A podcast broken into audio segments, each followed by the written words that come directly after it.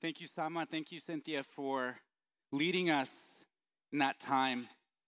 And man, uh, just a beautiful moment to see all of us gathered, all of us gathered in unison.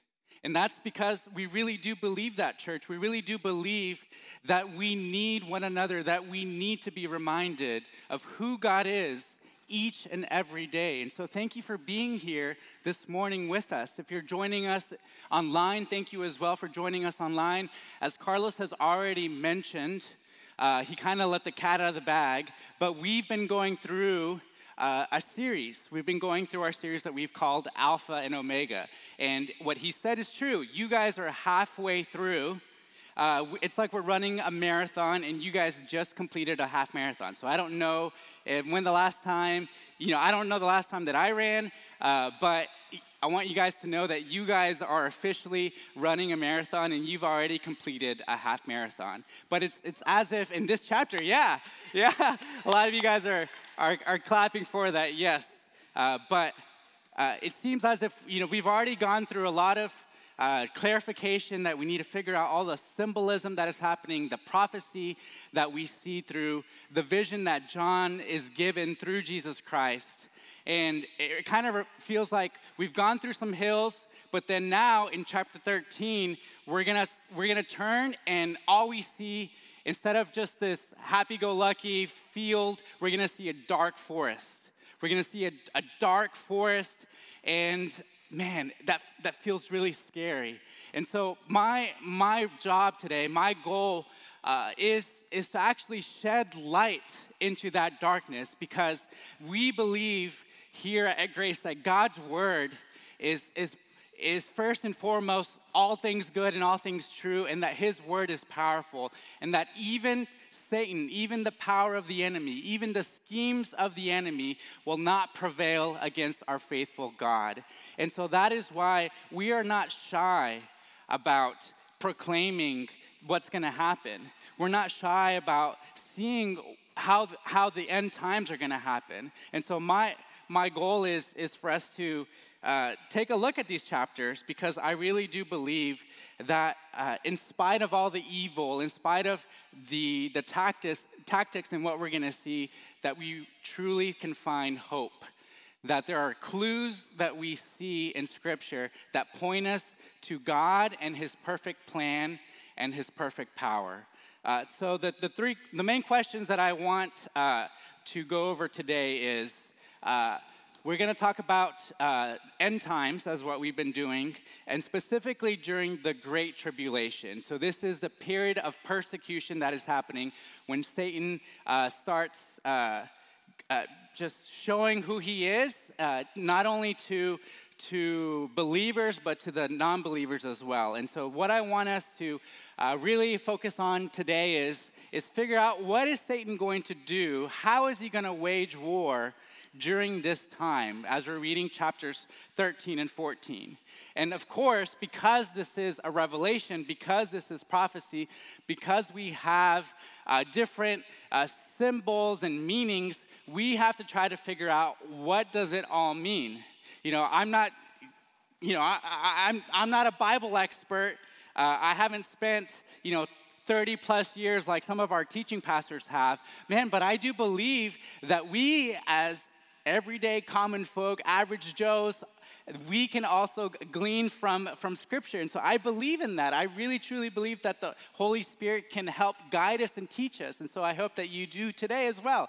And so as we, as we read that, man, we want to understand what can we learn from this? What is the big takeaway? Why are we having to read about the future when we're not living in that time? So, my, just my my thought process for for this morning is, it really and truly is uh, for us to to take a look uh, and and kind of look closely as we read together. I want you guys to follow along with me. I want you to open up your Bibles. I'm going to be reading from the New Living Translation, but I will have uh, a New American Standard Version uh, up there. So that way you have kind of two perspectives to do that. And so, what I'm hoping is that all of us can read through chapter 13, which is one of the hardest and most difficult chapters in the Bible. and it's also one of the darkest. And so we're going to do that together so that that way we can overcome what we see in chapter 13 with the truth of who God is and what we'll see in chapter 14. Uh, so uh, let's just jump in real quick. So the first thing that that we see here is that that uh, in, at the end of chapter 12, two weeks ago, uh, those of you that were here, uh, Carlos was, was explaining this vision that, uh, that John saw that he witnessed a great red dragon. And we figured out that that was Satan, that was the devil, and that he, he showed himself of who he was, and he was persecuting the woman in chapter 12, which we found out was Israel. And he tried to devour her child, meaning Jesus Christ, but we know that, that, uh, that Jesus, when he was a baby, was able to escape from the, the schemes of, of the devil. And so at the end of chapter 12, two weeks ago, we kind of left it at a cliffhanger. And we left it at a cliffhanger where the dragon uh, was angry at the woman because he was not able to uh, uh, do his plan, and he decided to declare war against her children. And so that's where we kind of left off two weeks ago, and we're going to see how he wages war uh, moving forward. So we're going to read right here, starting in verse 13. So, uh, I'm going to read the first couple verses. Then I saw a beast rising up out of the sea. It had seven heads and ten horns, with ten crowns on its horns. And written on each head were names that blasphemed God. This beast looked like a leopard, but it had the feet of a bear and the mouth of a lion. And the dragon gave the beast his own power and throne and great authority. So, what we see here, we see Satan introducing one of his agents that we're gonna uh, find out who it is, but he's starting to introduce this agent, and it first gets introduced to us as a beast.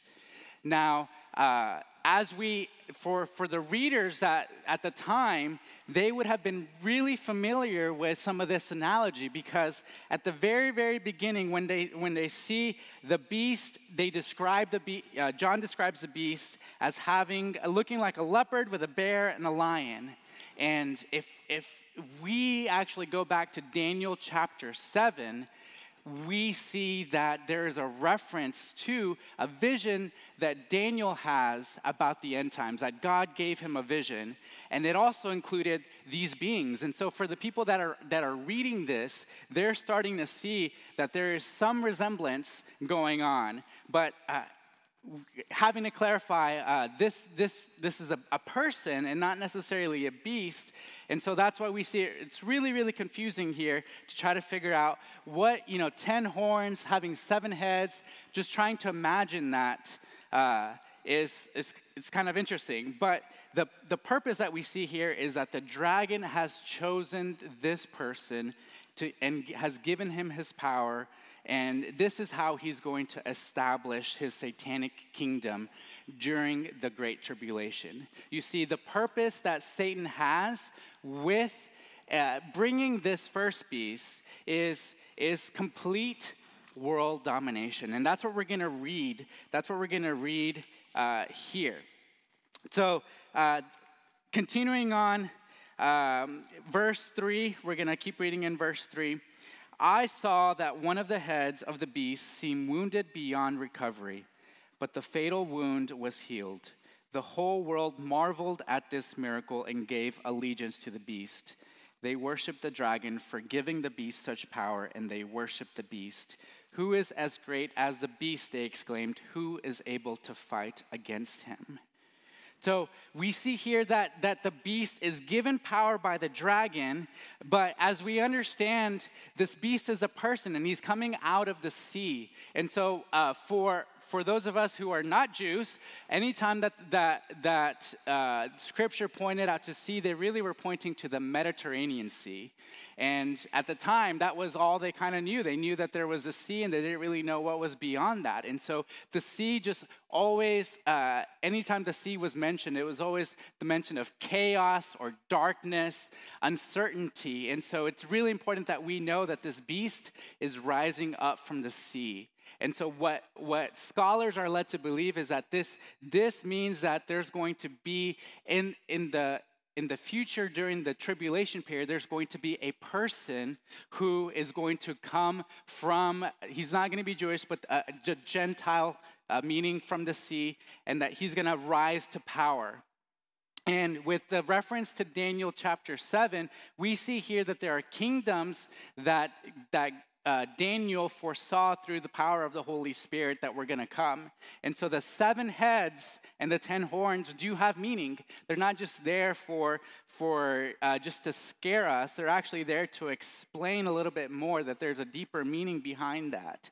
You see that the, the seven uh, heads represent seven kings uh, that uh, will be that have ruled, and then one that's going to rule at the present time. And the, the, ten, the ten horns are going to be actually ten kings in the future that are going to side with uh, the beast. Now, we have to try to understand what, what is the purpose behind this beast? Why, why are we shown here? What we see here is that um, slowly and surely this beast is going to rise and start revealing who he is. And we actually are given in scripture more information about who this person is. And, and that's why, for us uh, as believers, we need to try to figure out what this means because it, there's, it, it's important for us to understand who this is and, and why uh, he's going to come to power. Because as, as scripture foretells in Second Thessalonians 2 uh, 3 through 4 is that there's going to be a person that rises to power, just like what we see here in Revelation. Uh, we actually read here uh, just a warning. And in 2 Thessalonians 2 3 through 4 says, Don't be fooled by what they say when referring to false teachers. For that day will come, this day in the future, where there will be a great rebellion against God and the man of lawlessness is revealed, the one who brings destruction. He will exalt himself and defy everything that people call God and every object of worship. He will even sit in the temple of God, claiming that he is God. And so, for us, as we read this here, we see here that, that the, the dragon, Satan, empowers this beast. He allows this beast to rise during the time of, of tribulation, and he empowers him because he wants uh, to dominate the earth. And so, what we see here is, is how he does that. He, he comes with great power and authority, but more specifically, there's something that happens that actually brings about uh, all the world coming to uh, in awe and in wonder of who this person is. And that's through this miracle of, of a fatal wound that was healed. And so, as we read here, it seems to be that one of the heads, meaning one of, of, of the kings or this leader himself, was wounded, but it seemed as, as, as he healed miraculously. And so everyone in the world marveled at that. And so that is what initially drew them. That's what brought their attention to this person. And so they claimed that the, all this power was due to the fact that he overcame this, uh, this mira- miraculous uh, happening. And so what we see here is, is that they worshiped the dragon, and their response was actually to compare this dragon, uh, to compare the dragon and the beast that has the power of the dragon, to, to compare them with anyone else in the world at the time. And so they, they lifted up this beast and they proclaimed, Who is as great as this person? Who is able to fight against him?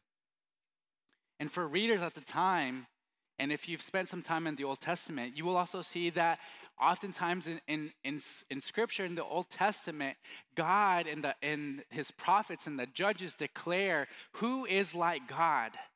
And they declare that. And so here it's almost as if it's like a mockery against God himself because they're saying, Who is as great as this beast? They're acknowledging his existence and his power, and they're forgetting everything about God.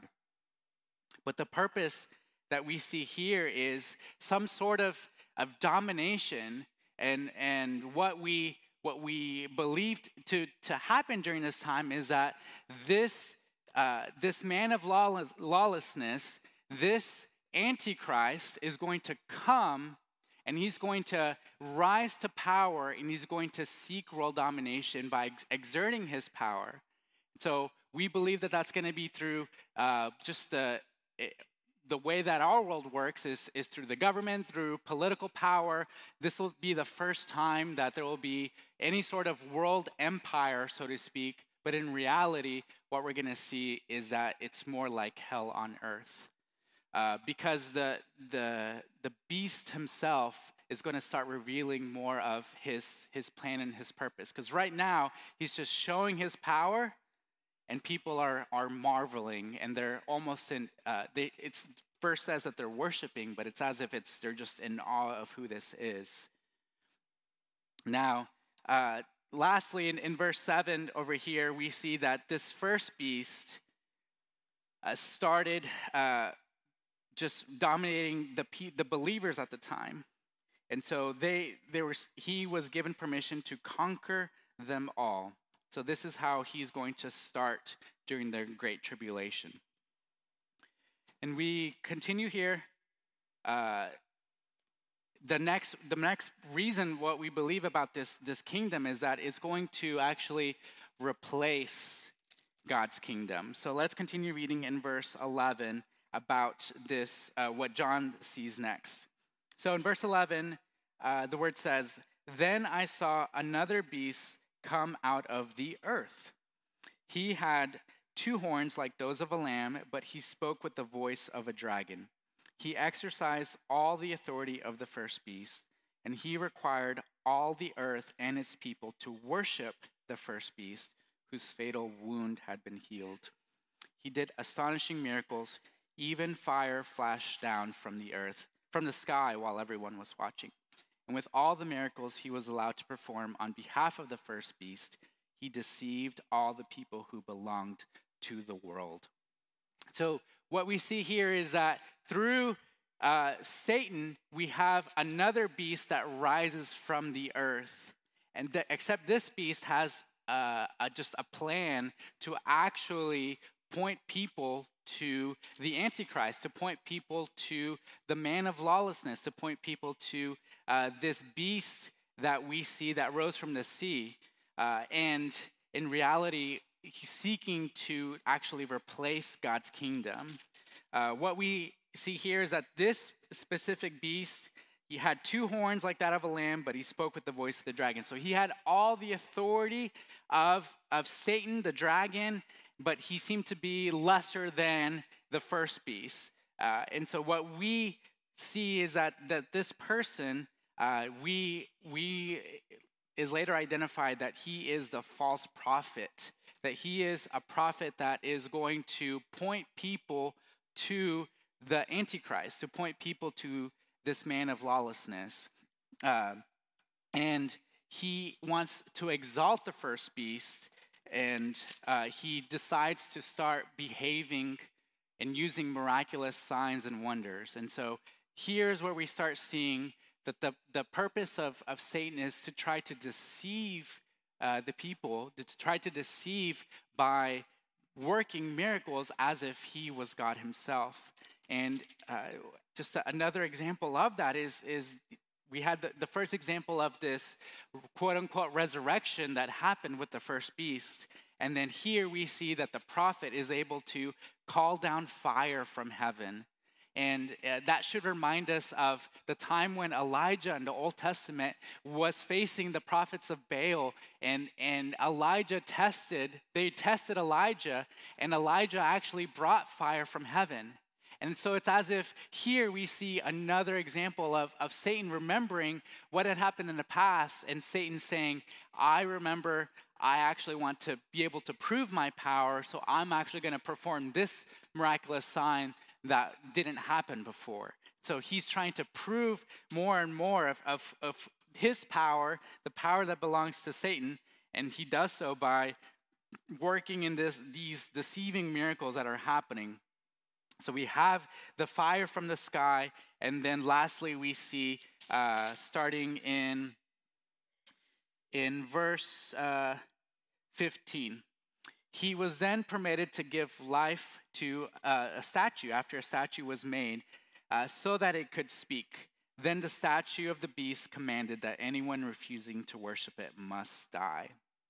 So we see another example of God. Uh, you know, we don't know uh, what's what's happening in this period during the Great Tribulation, specifically with uh, just these beasts, but we see that the the false prophet is going to perform yet one more miracle that will uh, be very much like something that that happened in the past with Nebuchadnezzar and with Daniel. We see that there's this statue that is being uh, erected on behalf of this first beast, on behalf of the Antichrist, and uh, that uh, this time, instead of just saying, hey, you need to worship, this time, the, there's actually going to be above and beyond what originally happened, and, and he's going to allow the, the statue to come to life and to speak. Uh, just another miracle that we have never seen before uh, by the power of, of Satan. And so we see here uh, that Satan is wanting to point people to uh, the, the Antichrist. The, the false prophet is trying to point people to the Antichrist. And uh, this just helps me understand that uh, what I learned from this is that the Antichrist, it's not necessarily trying to be against God, but it's actually what we see here is that the false prophet is really trying to to go in place of in place of Christ. And so that's something that I learned is that uh, that the word antichrist doesn't just necessarily in Greek just means not against, like anti as in against, but actually means in substitute of or in place of. So what we see here is is they're really and truly trying to create this world order, and they're trying to uh, dominate the world. They're trying to uh, overpower with force, but at the same time, they're also trying to establish this, this world religion, this world religion that is uh, for, the, for the worship of the Antichrist. The last um, sign that we see here that happens is probably the, the scariest sign of all. Uh, in verse 16, uh, John tells us that he, meaning the false prophet, required everyone, small and great, rich and poor, free and slave, to be given a mark on their right hand or on their forehead, and that no one could buy or sell anything without that mark, which was either the name of the beast or the number representing his name. So this all culminates to getting control, getting attention uh, from the miracles that are happening. And then finally, we see that, that the false prophet is going to require everyone to have this mark. And as Carlos mentioned, that's something that there's just been a lot of speculation for thousands of years, for hundreds of years, to try to figure out what this means. Uh, and so, what, what we see here is we can go by what the text says. And what the text says is that this, this number is representative of, of a name that this that we're trying to be given a clue as far as the name of the person but this is during the, the tribulation and so we, we see that the antichrist is not going to be revealed until that time and so uh, for us i think that, that it's really important for us to understand what is the, the use of the mark rather than trying to figure out like what it exactly it means because we will not be ever to, to fully know what the mark is until that time. And we're not living in the time of the Great Tribulation, but we see uh, just signs of that. And so what we what we have here is, is just this this ultimate sign of, of the mark of the beast. It's almost as if, yet again, that Satan, and, and as he's establishing his kingdom, as he brings about the Antichrist who is trying to take the place of Jesus Christ, and the false prophet here, that they create this, this religion, this world religion, uh, that is, is going against God and his followers. And it becomes this almost like an unholy trinity. Just like we have God, Jesus Christ, and the Holy Spirit, Satan here uses the Antichrist and the false prophet to create this unholy trinity. And he decides to actually require people to have a mark of, of himself.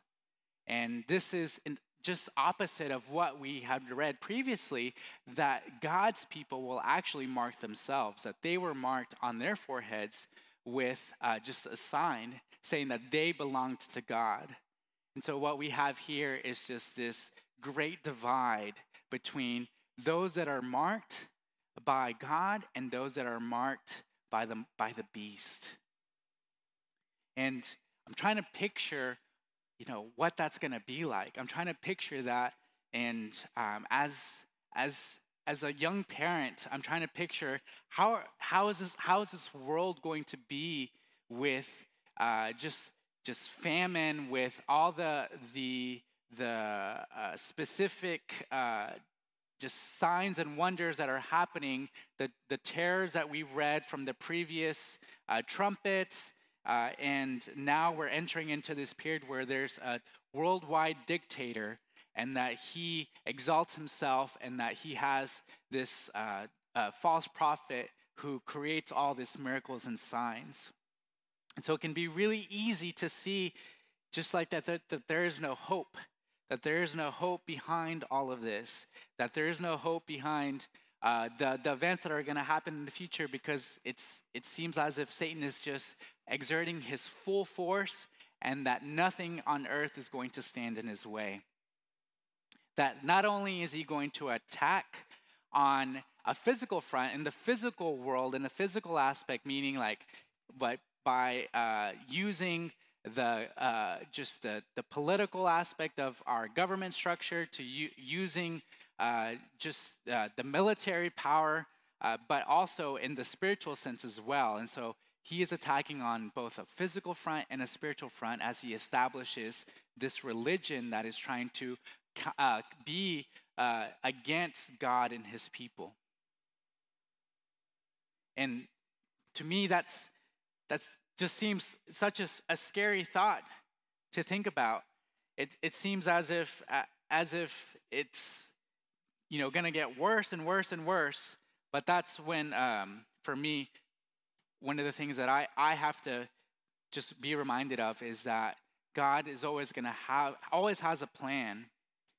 And what we see here is that even as, as we read in these verses, that we actually are given clues as to the plan and the purpose behind all this.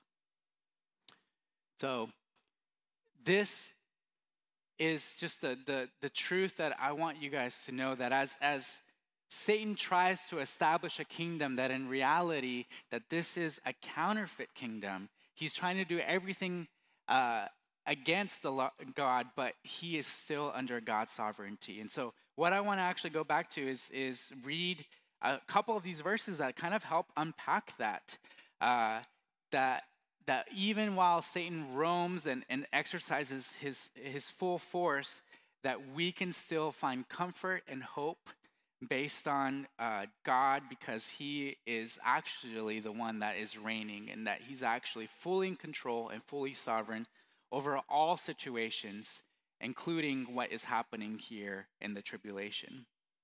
So, we uh, on, on first thought we we see here that that the going back to the beast from the the first beast, we go back and we read that the dragon gave him power and great authority. And so Satan gives him power. But I want you guys to, to read with me in verse 5.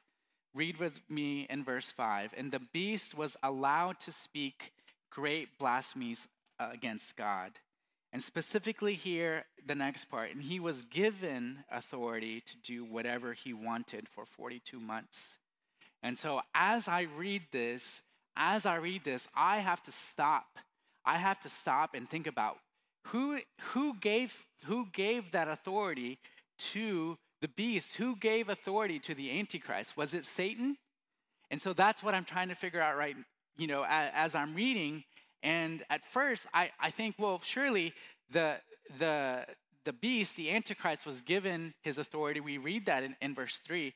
But something that, that to me just sticks out is, is just the fact that uh, we read in verse 5 that he was allowed to speak great blasphemies against God, but he was given authority to do whatever he wanted for 42 months. And so we see here that John has given us a clue that there is this predetermined time that God is going to allow this evil to happen. It's almost as if this, this is really similar to, to the interactions that Satan had with, with, with Job, that we read in, Job, that, that God allowed Satan to torment uh, Job for a certain period of time. And so for me, man, it's so easy for us to skip just a few words, but in just these few words, we're actually given a clue here that it's actually God who granted, who permitted these things to happen.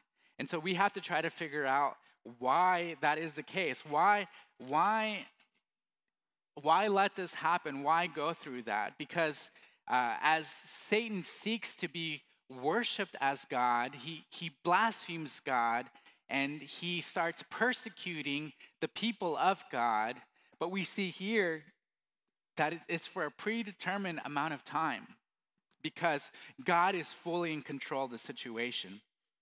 And I think that th- this is really meant to, is this is placed here to really remind us that despite of all of Satan's efforts, that we that he will always reign supreme and that we can uh, see his just evidence of that in scripture and evidence of that in our lives.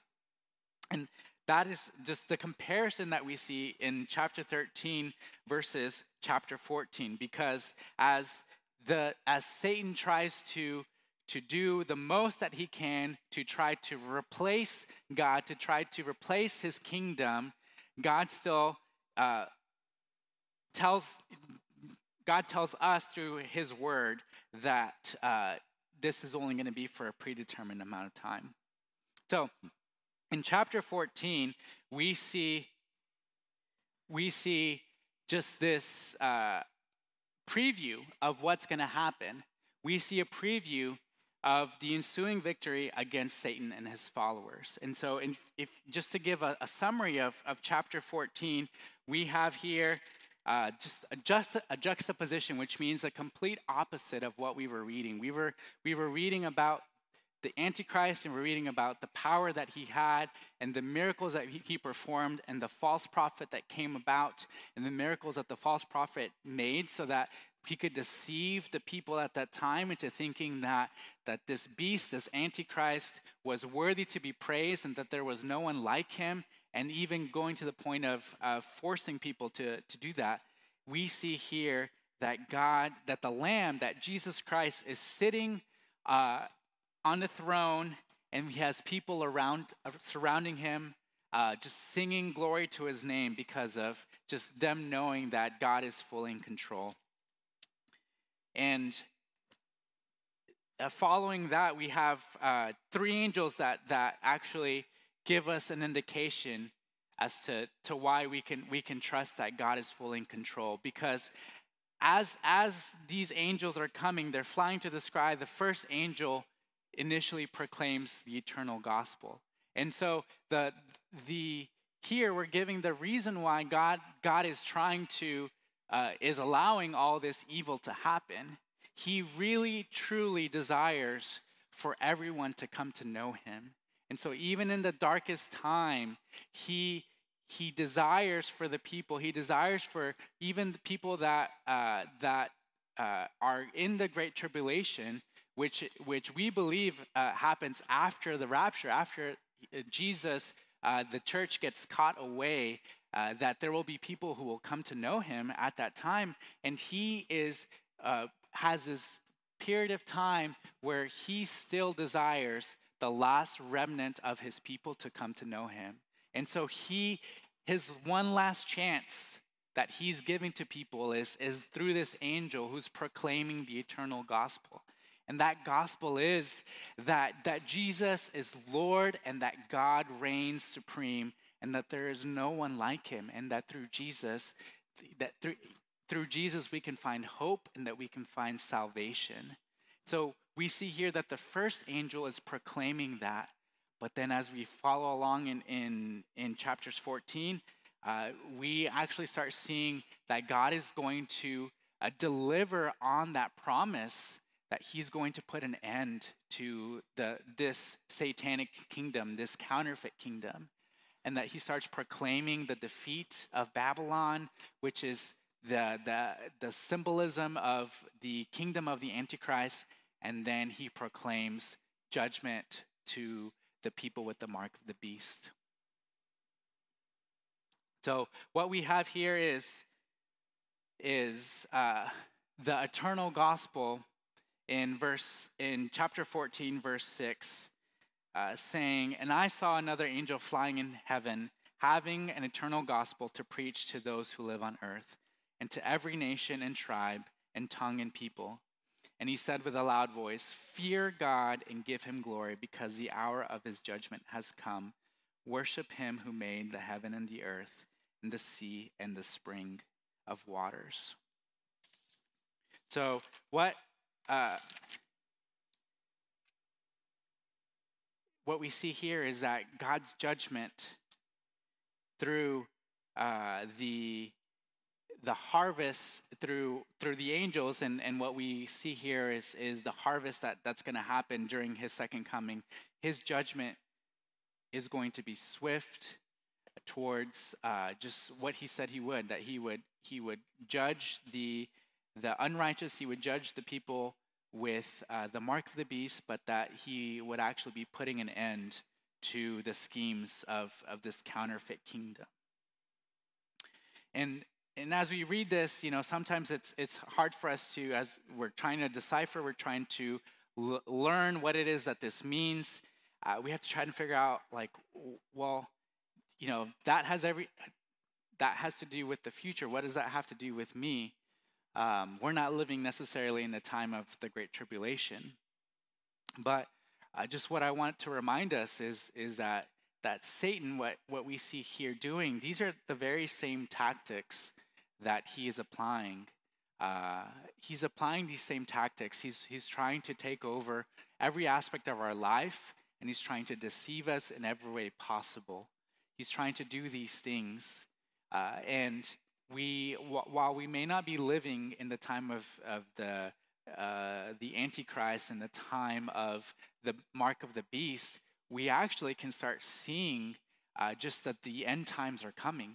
Because in, in Scripture, we read uh, just the, uh, the prophets are saying, the apostles are saying, that the, the, end, the end is near. And the, the end is near to be careful, to, to be careful of false prophets. Be careful because the end is near. And so we're starting to see these signs of, of, of, of people falling away, people degrading God, people uh, blaspheming God, that they, they have no concern or, or well being for morality or for uh, justice, that all they are seeking is pleasure, all they're seeking is actually uh, themselves and just like Satan in his pride, he wants to be like God, that we actually start idolizing things. We start moving away from God and start moving towards the just different things and, and even uh, just idolizing ourselves. So, I mean, I really believe that that we have a very real enemy and that uh, he is, like scripture says, that he's roaring He's like a lion ready to devour us and seeking to kill and destroy us. And so we need to be prepared. We need to be mindful. We need to be reminded about uh, what's to come, but also to, to see what the signs are and, and how Satan is working today. So remember that even though Satan wants to dominate and deceive, that God will deliver on that promise. He will deliver uh, on his promise to put an, an end to evil once and for all. So I, I pray that as we read this together, as we're reading chapter 13 and 14, that we can, we can first stop and just think and reflect on how this is going to be. Just the emergence of the beast, the emergence of this world domination, of this power, and then the uh, desolation that happens to God's people. And we start seeing the desecration uh, of, of, of God and his people, the destruction of God and his people, that we can actually think about that, that we can think about uh, just the evil that is yet to come. And I hope I don't have to just to explain to you the evil that, that we already have in this world, just all the darkness that we see. So trying to fathom what it's going to be like is, is just so hard to take in. Uh, and we see that. Uh, but uh, what I think that what we're asked to do is to, to spend time thinking about this and then actually spend time just wrestling with that, to wrestling with why why is this going to happen? Why is this going to happen? And to remember that that God has a plan and a purpose for everything, including the evil that happens uh, in the world. And so he he is going to put an end to it. And so what what for us, I think what we what we need to to think about is is how we're going to have to choose a side. We're going to have to choose a side, and uh, for those that that have not trusted in Jesus, man, this this is what's to come. This is what's to come. That there's going to be uh, just this domination that happens, that evil that is running rampant around the world, and we read in, in chapters 12, 13, and 14 that there's this clear divide, this clear division between God's people and the kingdom that Satan is trying to uh, to uh, go against uh, the people of God. And so you have to you have to make a decision. You have to choose which side you're on. But for those that are that are believers, then we have to try to discern what this means. We have to try to discern that uh, through the schemes of the enemy that there can be lies and that there can be deception that we can fall into. That we can fall into uh, lies for, uh, from uh, the enemy that tell us that, that we need to place our hope in certain areas of our life, whether that's a physical aspect, you know, as in the comforts that we have, the, the money that we have, uh, the uh, lifestyle that we have, uh, to placing our comfort in into even just the uh, the beliefs that we have about just politics and and believing that those are the, the things that are going to save us when in reality it truly is only because of, of jesus that, that we're saved and uh, man the last thing is uh, i think that we need to, to pray for wisdom we need to pray for for for wisdom to to reveal that, those things to us because it's so easy for us to, to just w- idly live our lives day to day. And even as believers, we, we have find comfort and we find joy in the security of our salvation. But uh, man, the, the enemy is, is relentless. And uh, maybe you've seen that in your life. Maybe you've seen that in certain days, certain weeks, certain uh, periods of your life where, where you just feel like that um, that the enemy is is just just attacking you in certain ways and so we need to pray for wisdom and clarity from the holy spirit to reveal that to us so our, our response what i what i love that we've been doing as uh, as a church family is we've been actually speaking scripture and so uh, what i want to do to end our time today is i actually want to uh, use the example that david gave us about speaking scripture. He, uh, we have an example of, of King David uh, during, during his final reign, that King David uh, was promised uh, by God that there would be an everlasting kingdom that would go through his line, through, go through his lineage. And we see here that it's through the end of his, his kingdom that, uh, that he has this, this, this reality that he is not going to be the one that builds the temple of the Lord, but in fact, that it's going to be his son.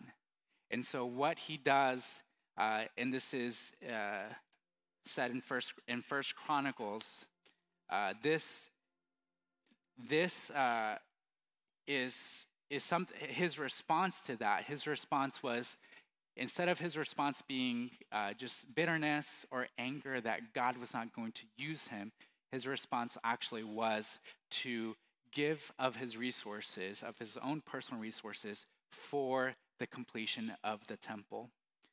And so he desired to see God's God reigning through his people here and we, the, the temple being the, the physical manifestation of God's presence among his people at the time.